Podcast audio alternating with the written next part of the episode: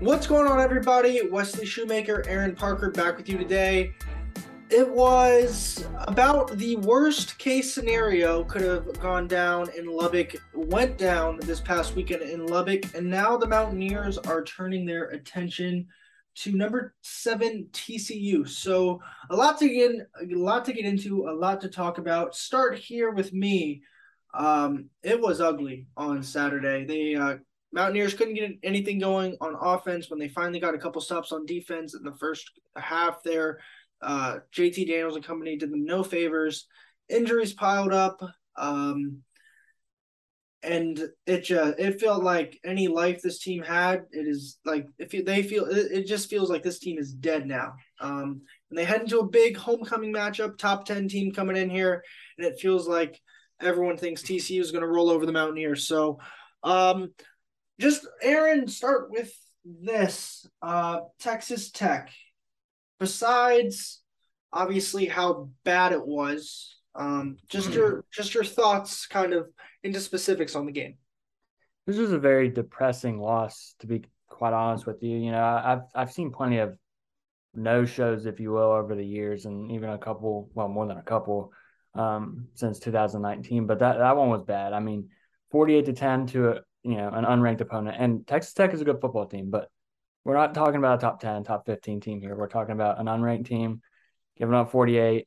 Um, I mean, what were they six or seven for seven on fourth downs before the Mountaineers yeah, ever got? I think they started six for six on fourth down, and then they yeah. had that one finally stop where they brought the house. It felt like, and uh, they finally yeah. got a stop, but then they couldn't really do anything with it. It just it just felt like the Mountaineers never had a chance, and that's not that's not something that should be happening um, especially coming off a big win against Baylor. Um, you know, just from the get go, I think in the last podcast, you know, I, I talked, you know, Mountaineers get off to a bad start. It could have it could have gone ugly, and it got way uglier than I ever imagined. So, um, whatever Texas Tech wanted to do, they did. Um, you know, they ran really fast, um, up tempo like we expected, but um, it's almost like WV didn't watch film on them. Uh, I know they did, but it, it didn't look like they did. So, just a pretty depressing day all around. Yeah, I felt like the biggest thing for me was we talked about how whichever team had the best first quarter would win. And it was, I think, 14 3 after the first yeah. quarter. And then we also talked about how West Virginia is going to be able to capitalize on Texas Tech mistakes because they're going to run so many plays. They're bound to make mistakes. And let's go back to the third play of the game, I think it was. Aubrey Burks, interceptions in his hands can't make the play. Fumble on the ground, can't make the play. Another fumble on the ground, can't make the play. Fourth down, you're about you look like you stop them. You can't make the can't finish the play. So the plays were there to be made. And as we said, like you're gonna have to take advantage of when they give that to you. This defense did not. They did not really make a single play all day that was positive, especially in that first half. And the offense, man, they were horrible. Um, like they couldn't move the ball 10 yards it felt like. And i don't know there there was a real questionable call there when it was fourth and 10 at the 29 and you decide to go for it on fourth and 10 when your offense just stalled for three plays in a row and then you have casey legg who can kick. Like i i, I don't know. It, it was a lot of just parts of that game that was that were frustrating that didn't make sense. You kept running wide receiver screens when you had the one that went for 19 yards to sam james on like the second or third drive of the game. And then after that you couldn't get more than one yard or two yards on a screen. So it like it's it's more than just players. It, it has something to do with play calling. It has something to do with just i felt like once they got down they just stopped trying. And i mean big opportunity obviously this week but i, I it's going to be a tough one if they're going to pull out the win this week against tcu yeah, I mean TCU is a good football team. Um, you know, on paper they look better than Texas Tech. Obviously, two different teams um, you know, I think Texas Tech runs more plays than just about anybody in the nation, but um, you know, on pay, on paper, TCU is better, so it is scary. Um, you know, and especially like you said, the team just kind of looks dead, and you know that sounds depressing. And you know, it's like they just beat Baylor the week before, but that team did look dead. And now what? Tony Mathis is out.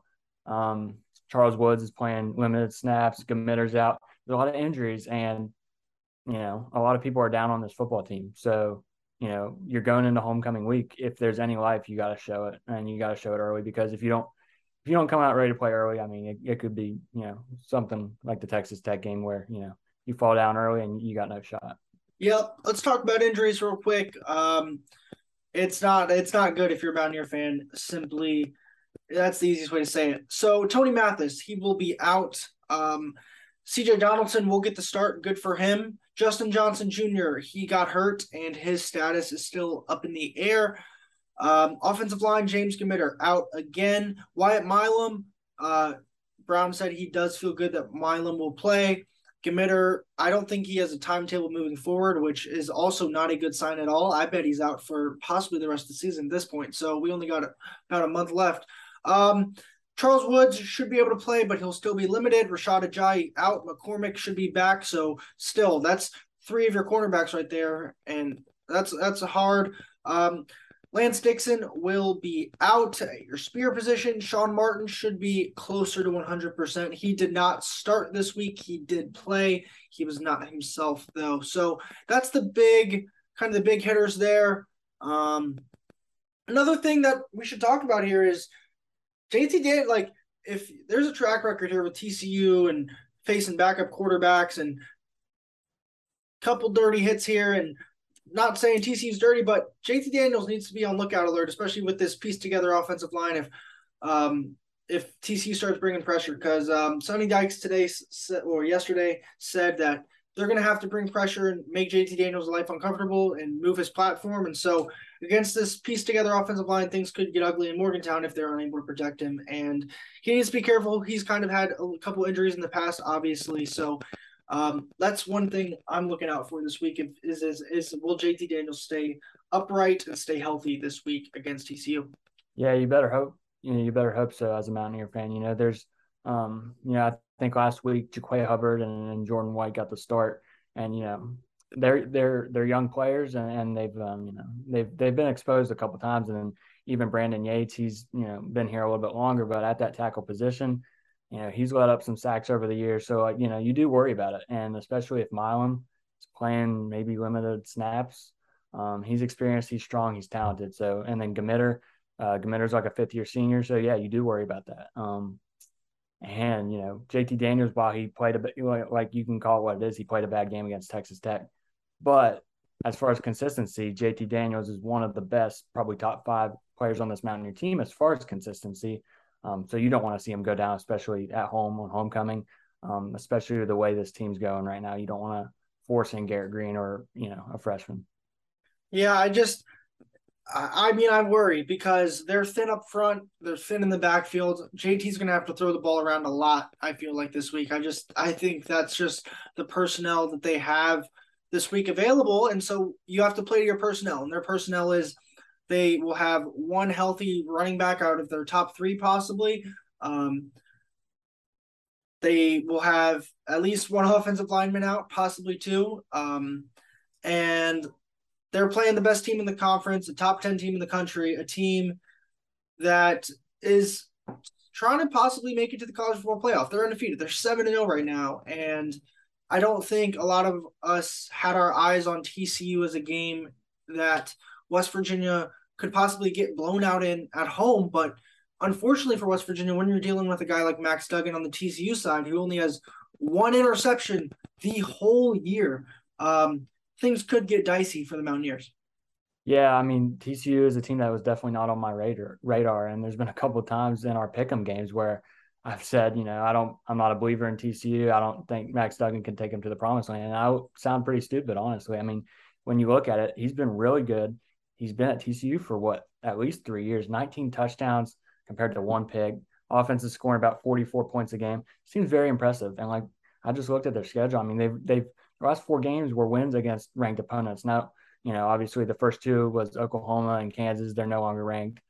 Um, so you can take that with a grain of salt, but they're still good football teams. And then, you know, they beat Oklahoma State in double overtime, who I thought is the top of the conference before the, the season started. Um, and they had another good win last week against Kansas State. So, you know, uh, Sonny Dykes has proven to be a good coach. I mean, he has a good track record with, with SMU. And I don't know. I just, I guess I didn't think that jump from SMU to TCU would be that smooth in year one, but, you know, credit to him. He's done a great job. Well, for me, it all starts with Duggan. And Duggan wasn't really supposed to be in this spot, if you really want to be honest here. Like, he got beat for the starting quarterback job after being the starting quarterback the last couple years because Dykes came over from SMU and he wanted to have a new starter. Sure enough, starter gets hurt. Here comes Max Duggan. And he has, I think, propelled himself into the Heisman conversation. He has definitely like earned his shot at possibly being Big 12 offensive player of the year. Like there's he's lined himself up and this team is rallying around him and he can do it in the air, he can do it with his legs. He's so versatile and he can beat you different ways and it's just eh, like it could be a challenge because if you let's go back to Kansas, dual threat quarterback there, I'd say Jalon Daniels of Kansas is a lot more explosive than Duggan, but Duggan still has that speed. And the Mountaineers struggled all afternoon. So things like there's a lot of negatives coming into this game. I think the biggest problem for the Mountaineers is Max Duggan on that offense with the way your defense has been playing. Yeah, you make a good point. I mean, he's, he's been very good. I think, um, you know, maybe my criticism towards him, I, have watched a lot of Big 12 football over the past couple years, and while he's been at TCU for the past, you know, couple years, I've got to see a good bit of him. And, um, you know, he showed a lot of flashes, went down to Texas and beat him. I think that was about two years ago. Played a great game. Uh, but he seemed to not really, you know, put it together. He would only have a couple big games per year, and then he looked very vulnerable. But now this year, I mean, it's like he's pieced everything together. He's making hardly any mistakes. So like I said, one pick compared to 19 touchdowns. Horn Frogs are, you know, putting up 300 passing yards a game.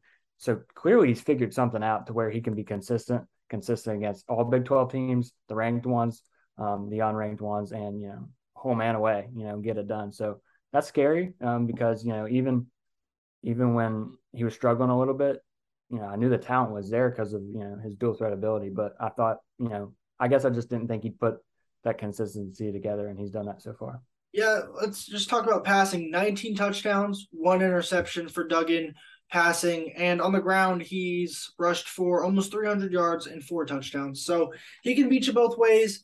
And also, Quentin Johnson, Johnston, like he's a dude on the outside. He against Kansas, man, he just torched the Jayhawks. 14 catches, 206 yards, and a touchdown. Like I was watching that game and I was like, oh my goodness, he is a problem. And so with Charles Woods limited, with this secondary being what it is, um, I don't know. Like TCU could hang 50 on the Mountaineers easily. But I also will say this that the Mountaineers offense, I mean, besides Texas Tech, has shown up in almost I'd say every game but Texas Tech. So I mean, if you want to say they're due, that's term I I think like if they're due, this is the spot that they're due in, and so hopefully for the Mountaineers they get that break on the offensive side of the ball. Yeah, and I think with you know how the team's struggling and with the injuries you got, I mean that gives chances to a lot of younger guys. I mean, you got C.J. Donaldson making the start, and obviously he you know hasn't been the same since that Texas game. He hasn't had as many chances since then. Obviously, he's only played in, in the Texas Tech game, but um, Jaylen Anderson, former four star, hasn't ever really got a shot here. Um, you know, was kind of a late enrollee last year, so was only part of the lifting program. This is his first real season, and has he got much action? No, he, he really hasn't.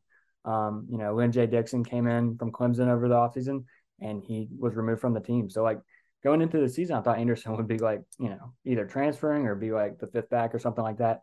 Here we are, homecoming week against number seven, and he's potentially your number two back. Um, so you got to like the opportunities for some of these guys, and you know, hopefully there's some guys that have been um, warming the bench that are maybe younger that have the talent, and maybe they can go prove it now. And I also keep saying this about the young guys on the defense every week. At some point, like they can only go up. Like I mean, I, I don't mean that. I'm not trying to be disrespectful. I'm just saying that when you're young and you're a true freshman or a redshirt freshman, and your first game action is you're thrust into and you're facing these top notch offenses of Kansas and Baylor and Texas Tech, and they're running 100 billion plays and doing things zigzag, up, down. You know what I mean? Like, there's so many things to think about. And at some point, you're just bound to figure it out because there is talent there. And it's just a matter of the talent finally getting to where it needs to be. And I think that that fourth quarter against Texas Tech, they played a lot of a lot of young kids, and so hopefully that helps. Like every minute of experience, every snap helps for these guys, and hopefully at some point it clicks if you're the Mountaineers. And wouldn't this Saturday be a great time to do that. Moving on, let's talk a little bit about kind of just the Big 12, where they are in general. So, um, little standings update. We'll go 10 to 1 right now. Um, Iowa State 10, West Virginia 9, Oklahoma 8, Kansas 7, Baylor 6, Texas Tech 5. All those teams are 500 or below in the Big 12. Texas 3 and 2 at 4, Kansas State 3 and 1 at 3. Oklahoma State 3 and 1 at 2 and then TCU is 4 and 0 at the top of the conference. So everyone besides Texas and Kansas has only played four conference games. So still five more weeks to determine who will be going to Dallas. But I mean, based on the looks of things for me, I think TCU is probably going to be one of those two teams ending up in Dallas. And Oklahoma State beat Texas last week, and then they've got a big one against Kansas State this week. But I don't know. Texas Tech could sneak in there. Baylor could sneak in there. Um, even Texas could. So a lot of opportunities. Just kind of give your thoughts on the state of the Big 12 right now. Yeah, it's, it's very up for grabs. I, I, mean, right now you, you look at TCU and you, you know they, they look to be pretty dominant right now. But you know you, you can't you can't count out the, the Oklahoma States of the world and, and even Texas and and um, and Kansas State. I kind of like Kansas State. I really thought they'd pull it out against TCU this past weekend. Skylar Thompson or not Skylar Thompson, he's moved on, but um, oh shoot, what's their quarterback's name? Will Howard played. Yeah, Will Howard. I mean, he came in. He was the starter against WVU in 2020, and he didn't look very good then. So he came in and had a good game. They just couldn't hold on. Um, Adrian Martinez was their starter, and he got hurt. My bad. Uh, but you know, Deuce Vaughn, that's a decent team. I thought they pulled out against I mean, TCU. They were up 28 to 10, and then yeah. just like, just like TCU just stormed back in the second half. And if like, let's look at TCU's games. I mean, Oklahoma, they blew the doors off the Sooners. Like I think that was our first revelation of like, oh my gosh, like TCU is legit. But they've had to have some second half comebacks this year, and I think the biggest one obviously was evident this past week. And Sonny Dykes, like he acknowledged that he said we can't just keep doing this. Obviously. Against Oklahoma State, like they outscored Oklahoma State 14 nothing in the fourth quarter and won by three in overtime. So things like this, like if you have TCU on the ropes and you can somehow have a lead in the third, fourth quarter, like hopefully at some point they can't just keep coming back because it's hard for teams to come back, especially on the road. And so if you're if you find yourself in a close game or up late, I I, I although TCU's the better team, I just think that at some point something's got to give with all these comebacks they have, and I think that's advantage Mountaineers. Yeah, you'd think so at some point that, you know, they would bend and, eventually break in a game, especially if they're down a couple scores in the fourth or third quarter. Um, but what that shows me is just that shows me a well coached, um, you know, resilient football team that's, you know, going out there and even though they're down a couple scores late, they're not they're not only hoping to win, they're they're still really confident they're, that they're going to win.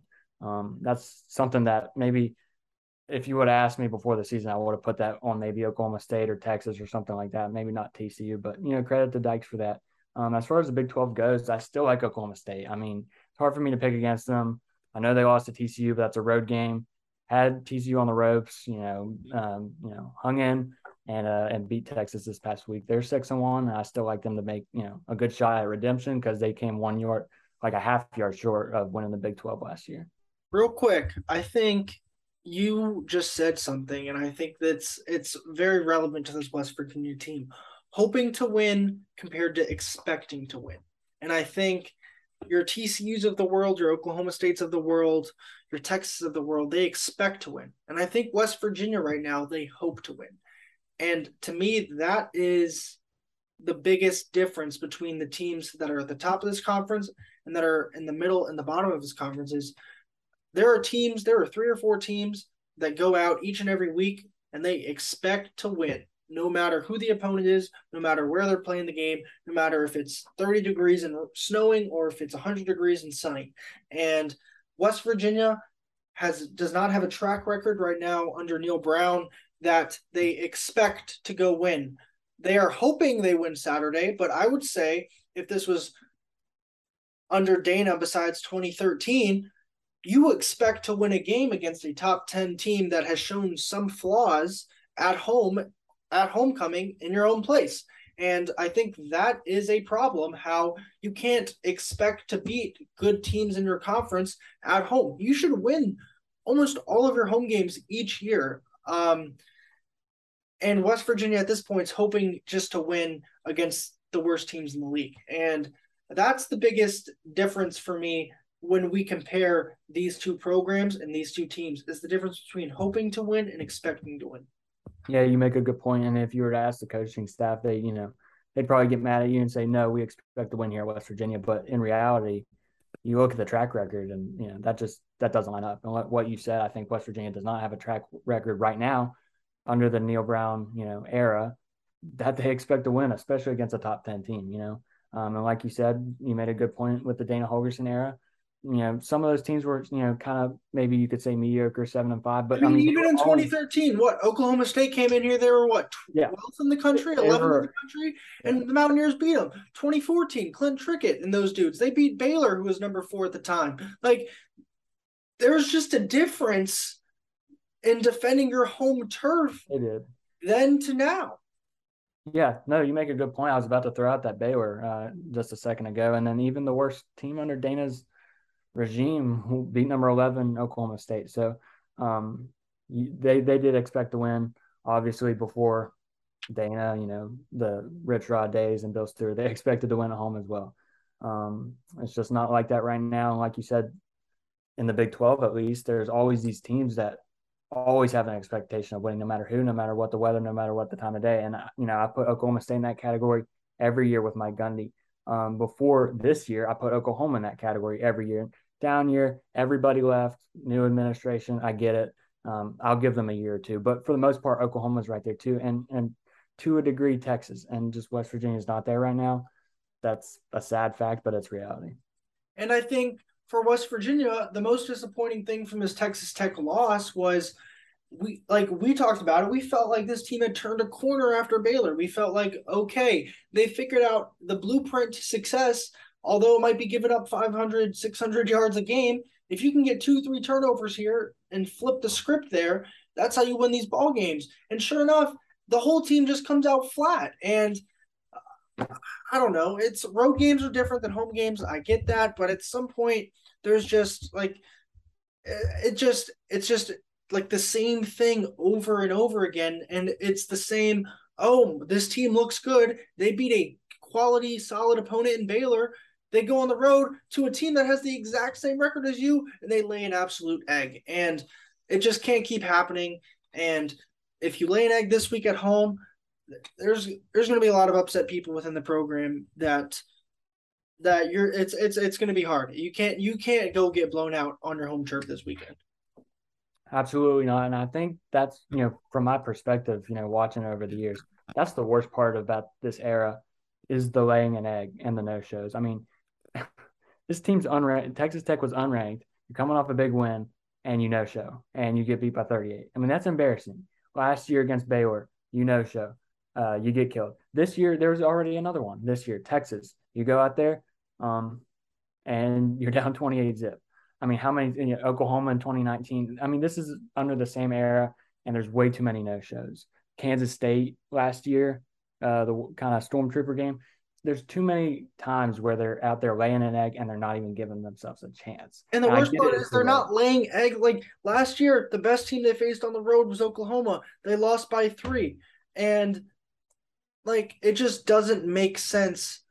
What like how sometimes they show up and sometimes they don't. I don't get how some days are different than others. And yes, I get it's hard to be the exact same and be as good as you were last week, next week, and every week's different. But at some point, something's got to give with this team and something's got to give with this coaching staff because it's been the same guys. This is year four, and like the clock's about to strike midnight almost because there's only so much time you can give these give this these coaches give this staff before it's like okay, we we've got to start over because it's obviously just not working. Yeah, and and yeah, I think you're right with that, and just like like you said, you know it's a different monster, you know, going on the road, but at some point complacency is just you know you, it's not good enough. I mean, under this era, the road games. I mean, in 19, I think they won three, but like TCU was down and they got that win.